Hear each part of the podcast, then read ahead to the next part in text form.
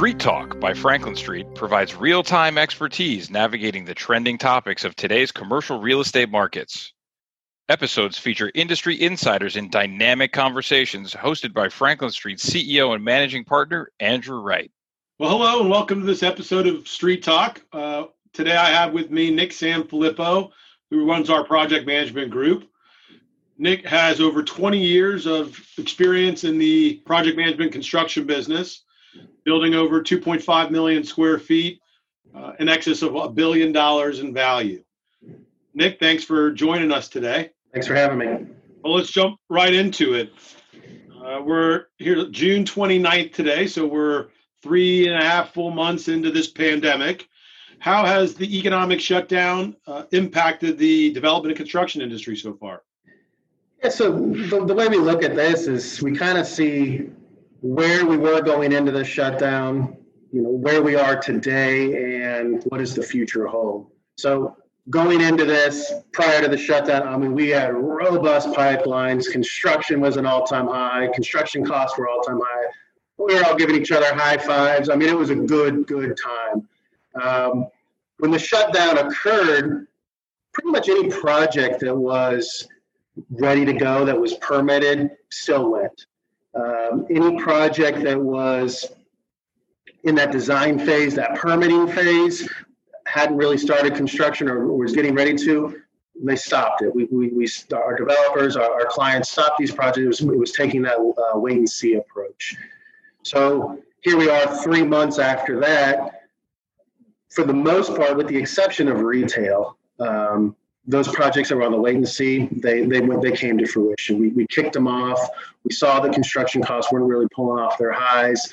Um, labor still had good uh, pipelines, so we decided to execute on those projects. Again, with the exception of retail. So retail has that fear that there may be a second wave, there may be a shutdown. We really don't want to commit those high capital costs, the construction costs, just to sit on a completed projects and not be able to recoup that investment. So the retail aspect of it, we are still in that wait and see and and what the future holds where we go from here. So we track the AIA billing index. It's essentially what's the architectural billings, what they're billing out right now. It's the, the drawing phase.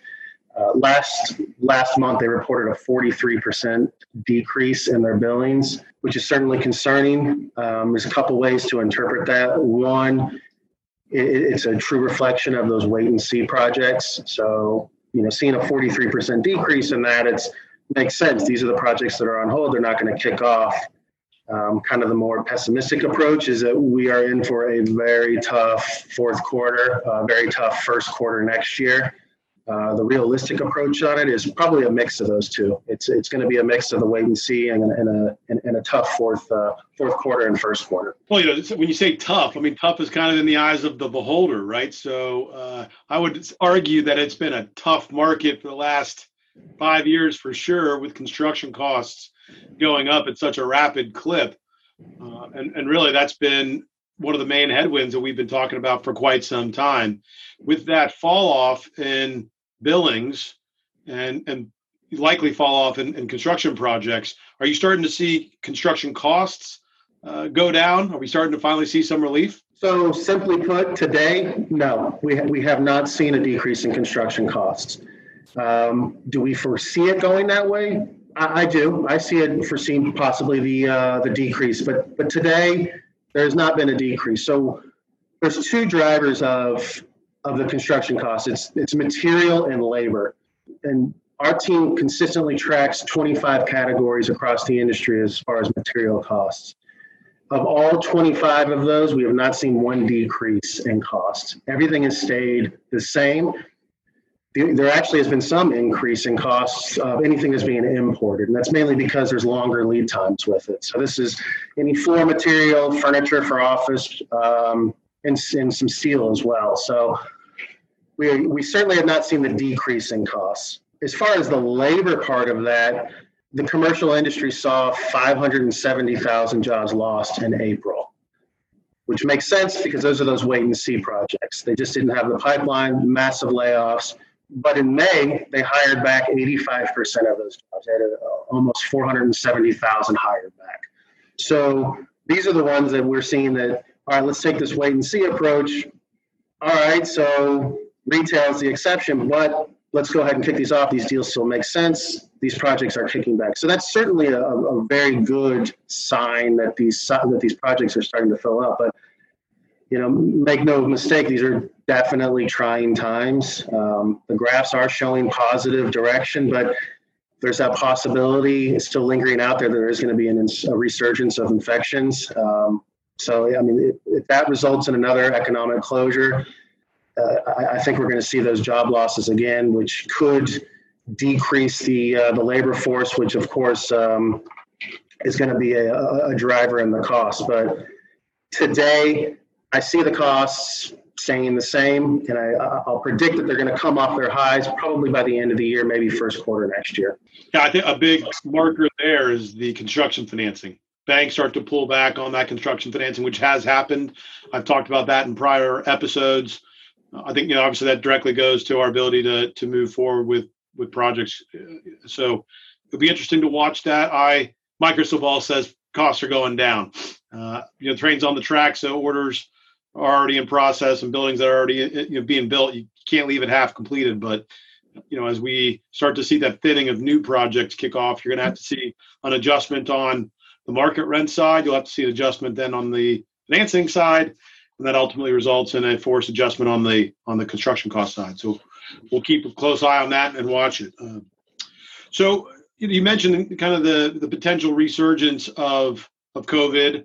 Uh, there's been a lot in the news about construction sites and the spread of disease on construction sites. Potentially, that's a hard place sometimes to to maintain social distances.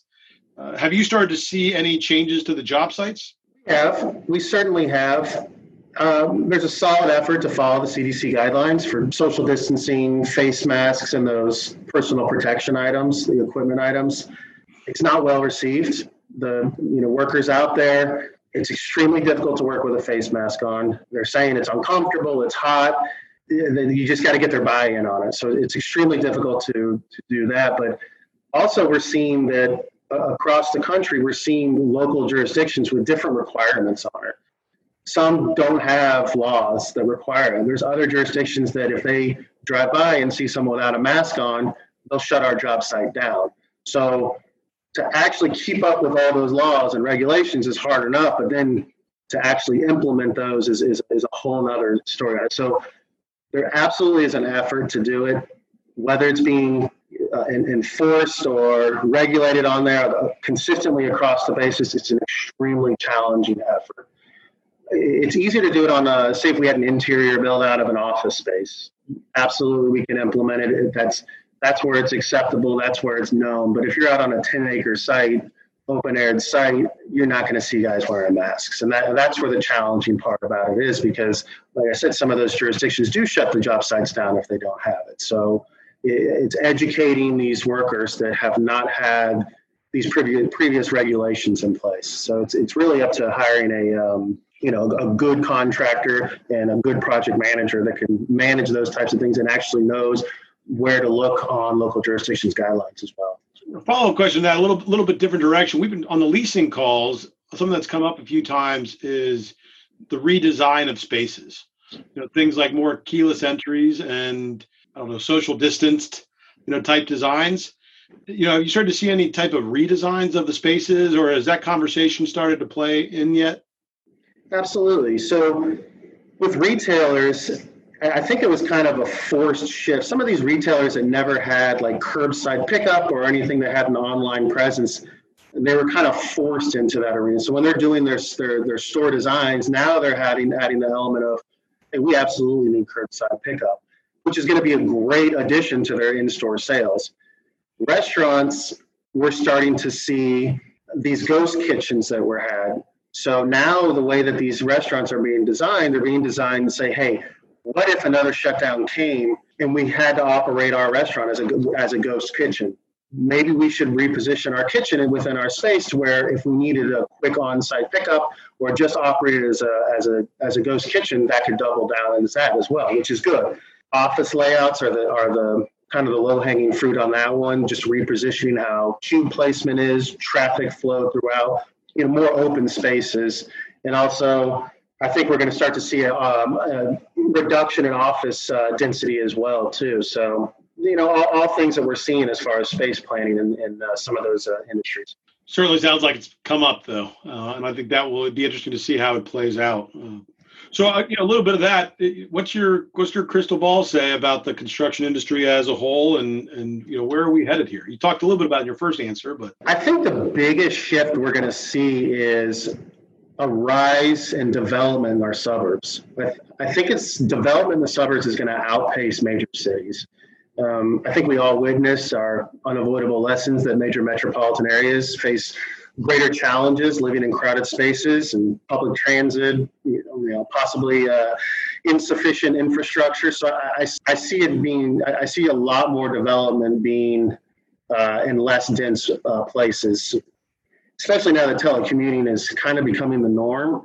They're not going to see the need to actually live closer to cities. So we've had a lot of developers look outside of these major metropolitan areas, trying to do some uh, due diligence out there. So we see that already happening. That's the uh, that, that's the, the biggest trend I see I see happening as far as the crystal ball in the industry.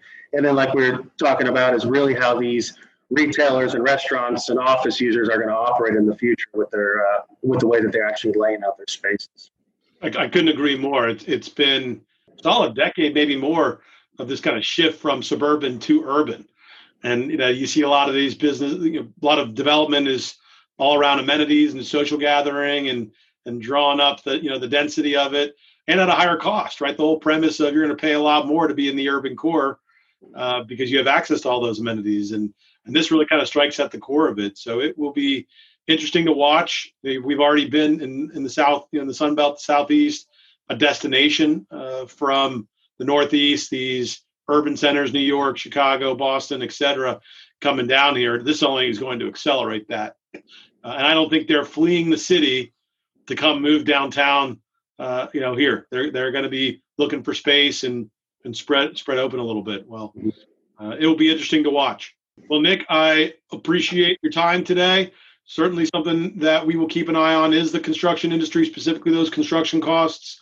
Uh, like all things, it's very important to uh, you know be on the cutting edge, be on the front end of these projects, and, and anything we can do to help uh, out there, let us know. Um, so it was great.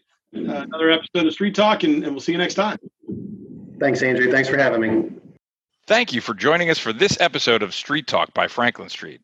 Have a question about something you heard on the street? Visit podcast.franklinst.com to send us your questions and listen to more insights.